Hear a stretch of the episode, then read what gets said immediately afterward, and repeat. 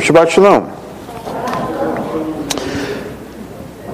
When I first moved to Chicago, I joined uh, Temple Shalom, and I was working in a Sunday school with little kids, and there was a song that we used to sing.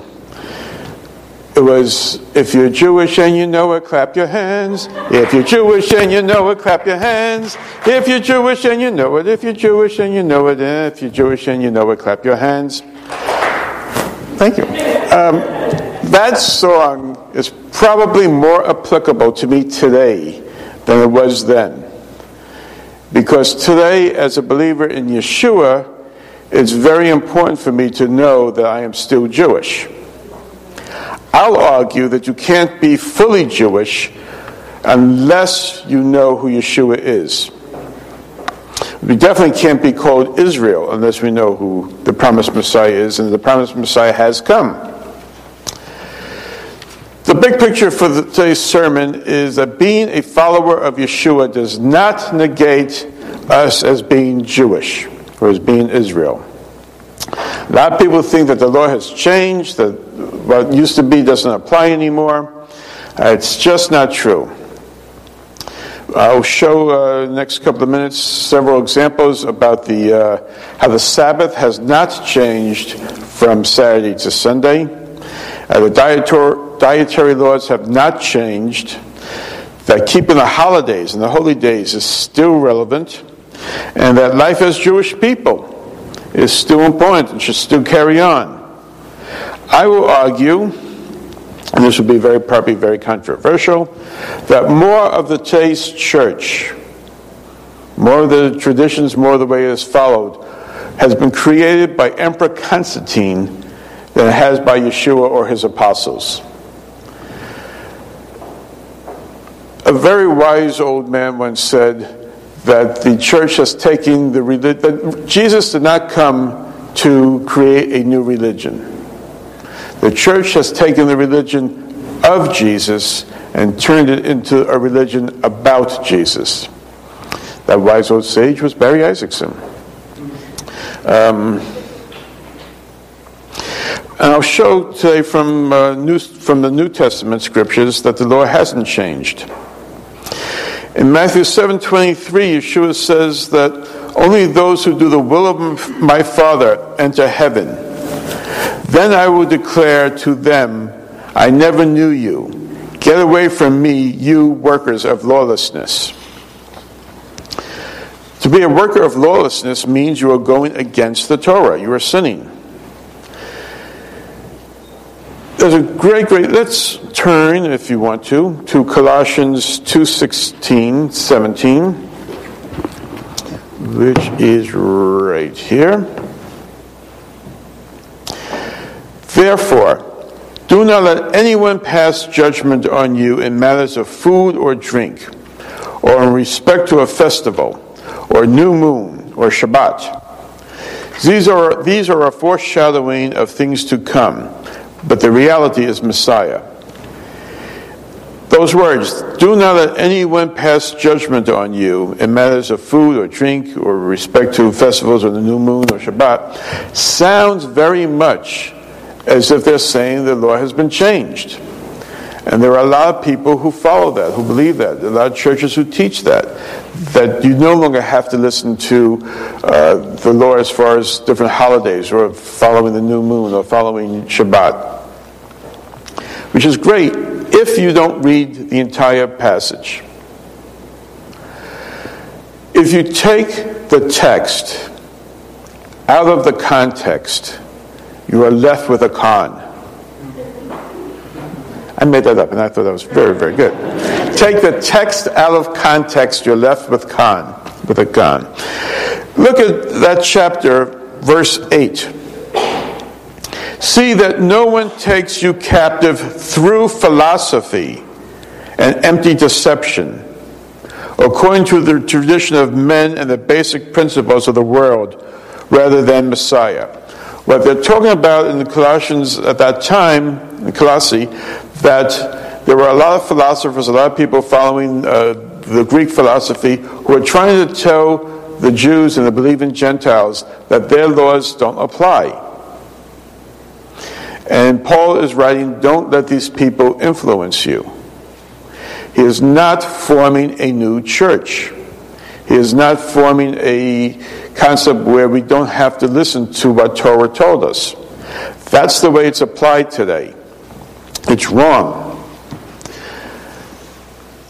There is a f- false teaching by the non religious leaders, is what this section is about, not about changing any of our laws. In Acts 21, let me let's turn to that if you want to. I have all these pages marked off. Uh, a couple of weeks ago, I had a Bible sitting by me, and I had all these pages marked off. And Barry sat down next to me and said, "Oh, what are all these pages inside the Bible?" He started taking them all out, so I keep it up here now. Um, in 21, 20 through 21.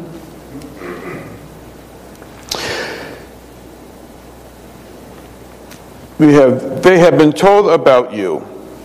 Now, uh, they're talking, this is um, James talking to uh, Paul. They have been told about you that you teach all the Jewish people among the Gentiles to forsake Moses, telling them not to circumcise their children or to walk according to the customs. What's to be done then? No doubt they will hear that you have come. The idea is that there was a false rumor about Paul, that he was teaching people against Torah. Today, the church takes that false accusation and turns it into their basic philosophy that Torah has been eliminated. James sits down on um, verses 22 and comes up with a plan. So do what we tell you, he's saying to Paul. We have four men who have a vow on themselves. Take them and purify yourself along with them and pay their expenses so they may shave their heads. Somehow shaving your head isn't a good idea to me. That way, all will realize there is nothing to the things they have been told about you, but that you yourself walk in the orderly manner, keeping the Torah. Black and white. Paul is keeping the Torah. They're going out of their way to show everybody that Paul is a Torah keeper. Yet, in churches today, the basic theory is that Paul was the first convert, that Paul changed from Judaism to Christianity, and he brought a lot of people with him. Black and white. That didn't happen.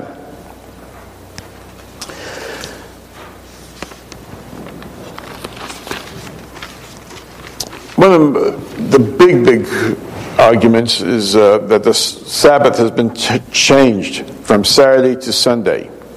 Never happened. Uh, if you look at Acts 20, verse 7. Now, on the first day of the week, we gathered to break bread. Paul was talking with them, intending to leave the next day, so he prolonged his speech till midnight.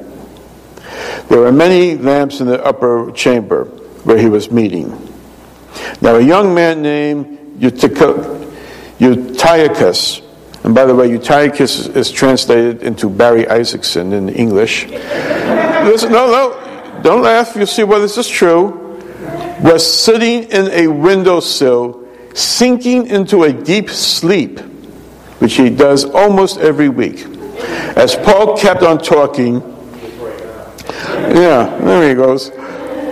Overcome by sleep, he fell from the third story and was picked up dead. That's one heck of a nap.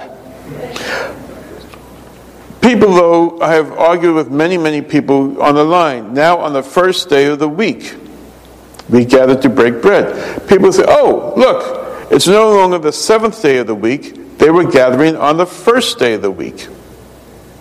Yeah, not at 10 o'clock in the morning like a Sunday morning would be. They were gathering that night. There were many lamps in the room. Somebody was falling asleep. The idea that Paul spoke until midnight. He didn't start at 10 o'clock in the morning and spoke all the way to midnight. He started in the evening. It was Havdalah. Of course they gathered. You I was trying to look up um, as to see when Havdalah was practiced, uh, when it officially started. I couldn't find it. I looked in about four or five different books. They all talked about Havdalah, but nobody said when the practice started. Um, but the point is, the Sabbath was over. They gathered to bake, break bread and to discuss. Um, Today we could say they gathered on the third day or the fourth day of the week. A lot of people gather on Wednesday evenings to have a Bible study. Doesn't mean Wednesday evening begins the Sabbath. It just means we gather more than one day a week. However, the church has taken that phrase and turned it into their major uh, thoughts about the Sabbath should be kept on Sunday rather than Saturday. Complete misconception. Another misconception regarding days is found in Romans 14. Oops.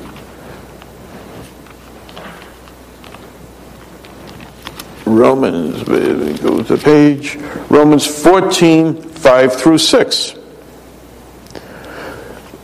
Important one. One person esteems one day over another, while another judges every day alike that each be fully convinced in his own mind. The one who observes that day does so to the Lord. The one who eats, eats to the Lord, he gives thanks to God. And the one who abstains, abstains to the Lord, and he gives thanks to God. Now, in the beginning, it talks about one person esteems one day over the other. That can justify the idea of a Sunday Sabbath rather than a Saturday Sabbath. Not true. It only works if you take that verse out of context. If you read the beginning of chapter 14, now accept the one who is weak in faith, but not for the purpose of dispute about options. Not about dispute. You accepting him, but not so that you can dispute with him. One person has faith to eat anything, but the weak eats only vegetables. Don't let the one who eats disparage the one who does not eat.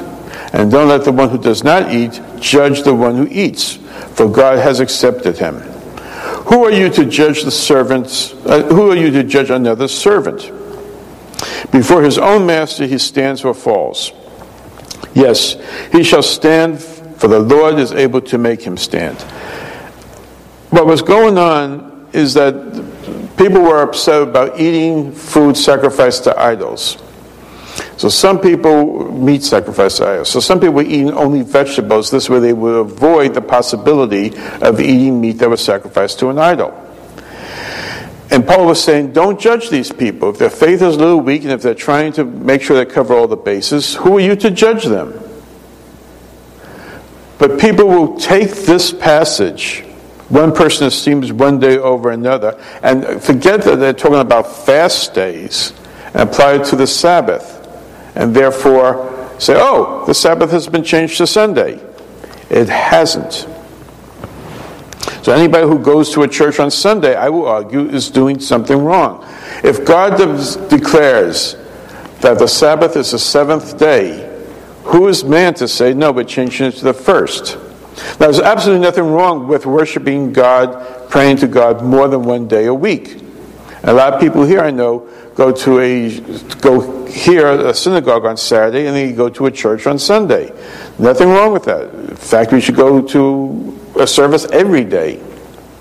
But don't think that that first day of the week is a Sabbath. It's a good day to pray, it's a good day to gather, it's a good day to learn, it's a good day to share, but don't call it the Sabbath. Now, here comes the biggest misconception of all, and I have lost friends over this one. It's about the dietary laws. One of the most important things I remember is, is we define ourselves in many ways by we don't eat pork, we don't eat shrimp, we don't eat lobster. We have certain dietary laws. Um, I remember in Hebrew school as a young boy hearing stories about people who were killed because they would not eat pork. It was either eat pork or die, and they decided to die. But when the temples were defiled, they always brought in a pig. There's an interesting reason why pigs, of all animals, of all unclean animals, why the pig is the worst. The dietary laws say that you have to eat an animal that has a split hoof and chews its cud. A pig has a split hoof, but it does not chew its cud. What's interesting about that is that on the outside, what people see, he's clean. His hoof is split. But on the inside, the part of him that is not seen, he is not clean because he doesn't chew his cud. So you have this animal who gives a great affront that he, oh, look at me, I'm clean, and deep down inside, he isn't. That's a great example of what most people do. We all have, and you know, Yeshua talked about this a lot about people, you know, cleaning the outside of the cup and leaving the inside of the cup dirty. Uh, a lot of us will put on a great show, but deep down inside, when we're alone or in our hearts when we're thinking, we will do something that's unclean. That's why the pig is such a bad example. If you turn to Mark 7, 18 to 19,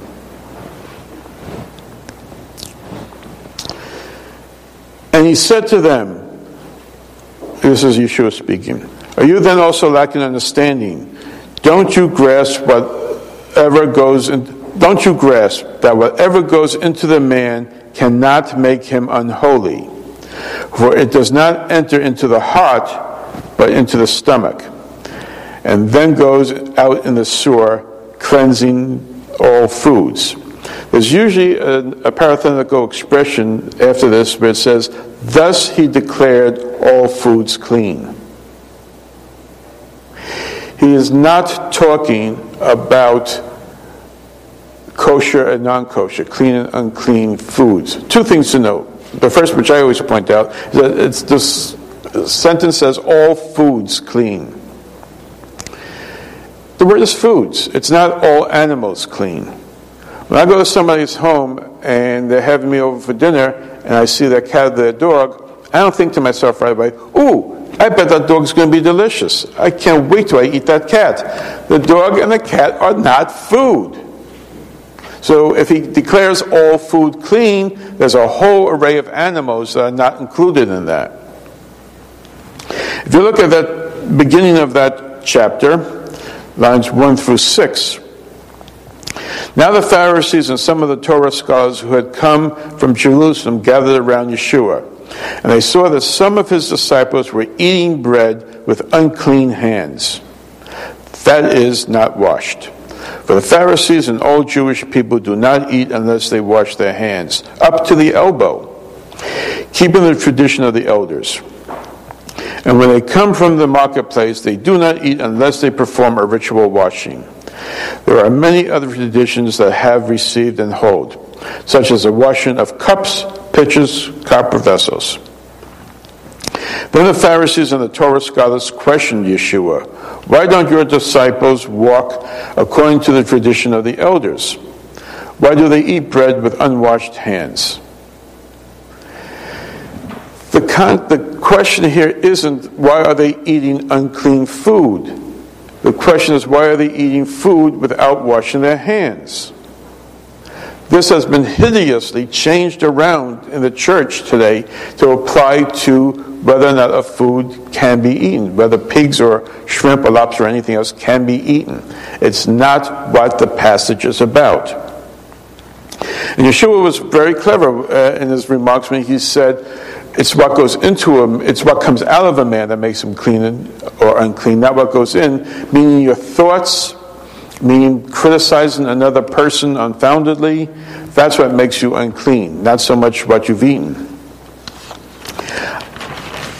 I don't know, I don't understand how scholars, people who teach in colleges, people who are pastors, can't see this.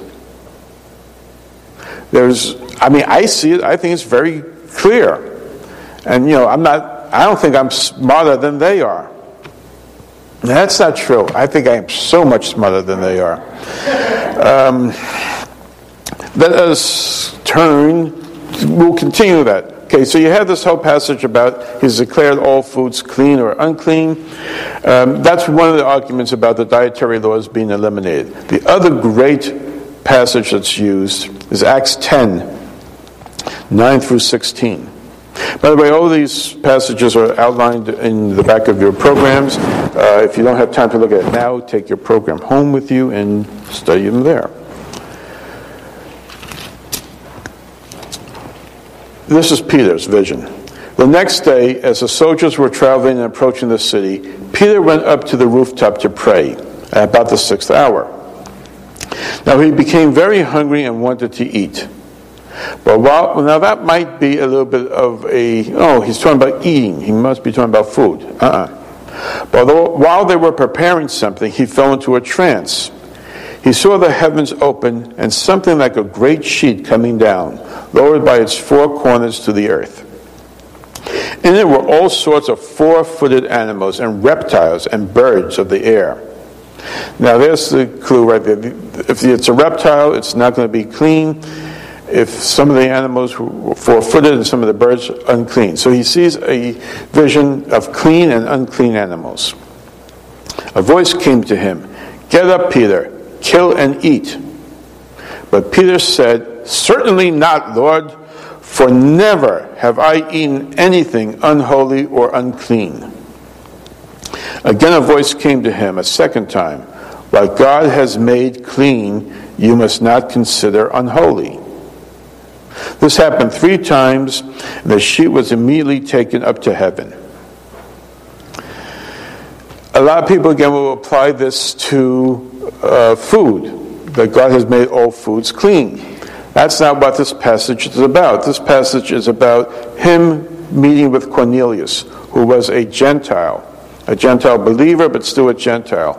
And the whole concept is that Jews and Gentiles did not mix the purpose of that was that the, God was saying, don't mingle with them because then you'll start marrying their children, you'll start uh, observing their gods. You'll, um, you know, so we were told when we uh, conquered the land, for example, don't even bring any of their possessions in with you. We were not to be contaminated by them.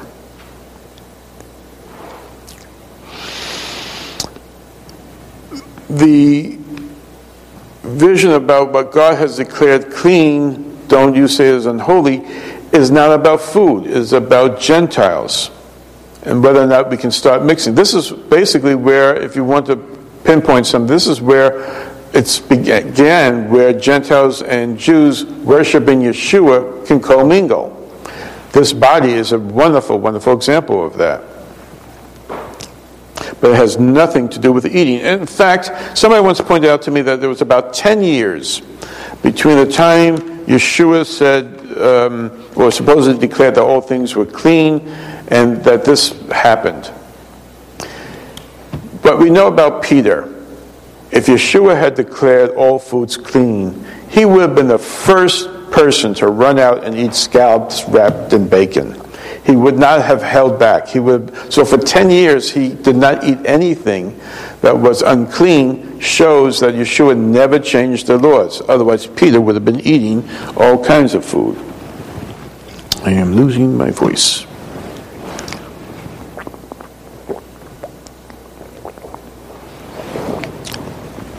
Another misconception is that the holidays have been uh, done away with. For ex- and there haven't been. We have countless examples of the holidays being observed. Um, for example, in 1 Corinthians 5 8, we have the, the verse, Therefore, let, and this is uh, Paul talking to the people in Corinth, which was a mixed multitude. You had a lot of, it was mostly Gentile, but you had some Jews there. Therefore, let us celebrate the feast, not with old chametz, the chametz of malice and wickedness, but with the unleavened bread, the matzah of sincerity and truth. He's using an example, it was during Passover, and he was saying, Let us celebrate the feast. He was expecting all the people, Jew and Gentile, to celebrate the feast.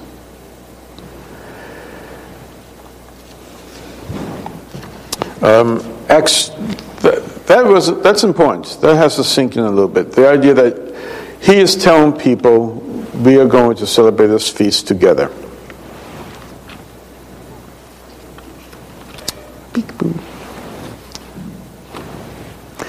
In Acts 20, 16, Paul is saying, Paul is hurrying to be in Jerusalem, if possible, by the day of Shavuot. Again, Paul did not abandon his Jewish customs, his Jewish life. He's rushing to get to Jerusalem in time for Shavuos, one of the days when all Jewish people were supposed to go to Jerusalem. Uh, there's also a reference in Acts 20, verse 6. There's a reference that says, But we sailed for Philippi after the day of Matzah, which is after Passover, after the unleavened bread. So we have several holidays, several references that the holidays were still being observed by Paul and the others after the resurrection, after the ascension. So why the church did not continue this example and decided that these days are not for us any longer. It's more Constantine decided that 300 years after this was written rather than following what Paul and the other disciples did. We also have a uh, call to repentance. I mean, that's basic foundation. Repent for the kingdom is near, type of thing. Um, Acts 2:38 we have repent and let each of you be immersed, which is the mikveh. To repent you have to turn back, you have to return. The New Testament hadn't been written yet. He was talking to people return to Torah. If you're going to be Torah observant, or if you're going to repent, in order to repent, you have to be Torah observant. You have to be returning to the Torah. Again, in Acts 3:19, repent therefore and return, so your sins might be blotted out. The Jewish person and also the Gentile is being told, be Torah observant.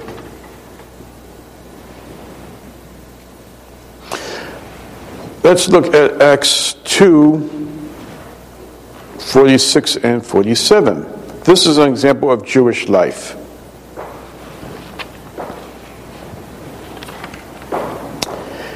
Day by day, they continued with one mind, spending time at the temple and breaking bread from house to house. They were sharing meals with gladness and sincerity and sincerity of heart praising God and having favor with all the people. And every day the Lord was adding to their number those being saved. Again, they're going to the temple. They are not forming a church. They are not forming a different place. They're not doing um, practice. They're not praying in, um, in a new surrounding. They are praying in the temple, and they are of one mind. The people are not being separated out Followers here, non followers there. In Acts 3 1, now Peter and John were going up to the temple at the ninth hour, the time of prayer. That's Mincha. Peter and John were still following Mincha. They were still doing Jewish customs. Why we decided Jewish customs no longer apply? Why the church has decided that? Have to speak to them. In Acts 23, verse 1, Paul, looking intently at the Sanhedrin, said, and this is when he was being on, he was on trial. He's looking at the Sanhedrin and he says, Brothers, which means he considers himself part of the body. I have lived my life in all good conscience for God up to this day. Again, he didn't um, see uh, Yeshua on the road to Damascus and abandon his Jewishness. The biggest part of Jewish life is keeping the Torah. In Romans 2:13 we read, "For it is not the hearers of Torah who are righteous, before God. Rather, it is the doers of Torah who will be justified. Again, we are given a Jewish life and we are told to obey Torah, to do it, not just hear it.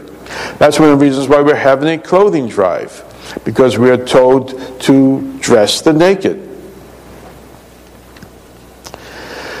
Throughout Torah, we are told that the law is eternal, it doesn't change.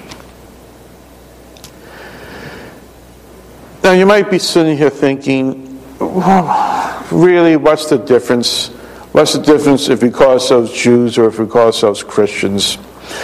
You know, we're observing Yeshua. Does it really matter whether or not we give up being Jewish and become Christians? It's important because God has a plan and a role for Jewish people. And we cannot stop being Jews. We cannot lessen or decrease being Jewish. And we cannot stop being Gentiles who support Messianic Judaism and are called to make the non believing Jews jealous. There's a plan that's unfolding. We, some of us point to what's happening in Paris yesterday as part of the approaching tribulation.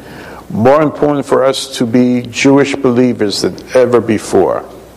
So here's the challenge we are to live Jewishly more fully as followers of Yeshua.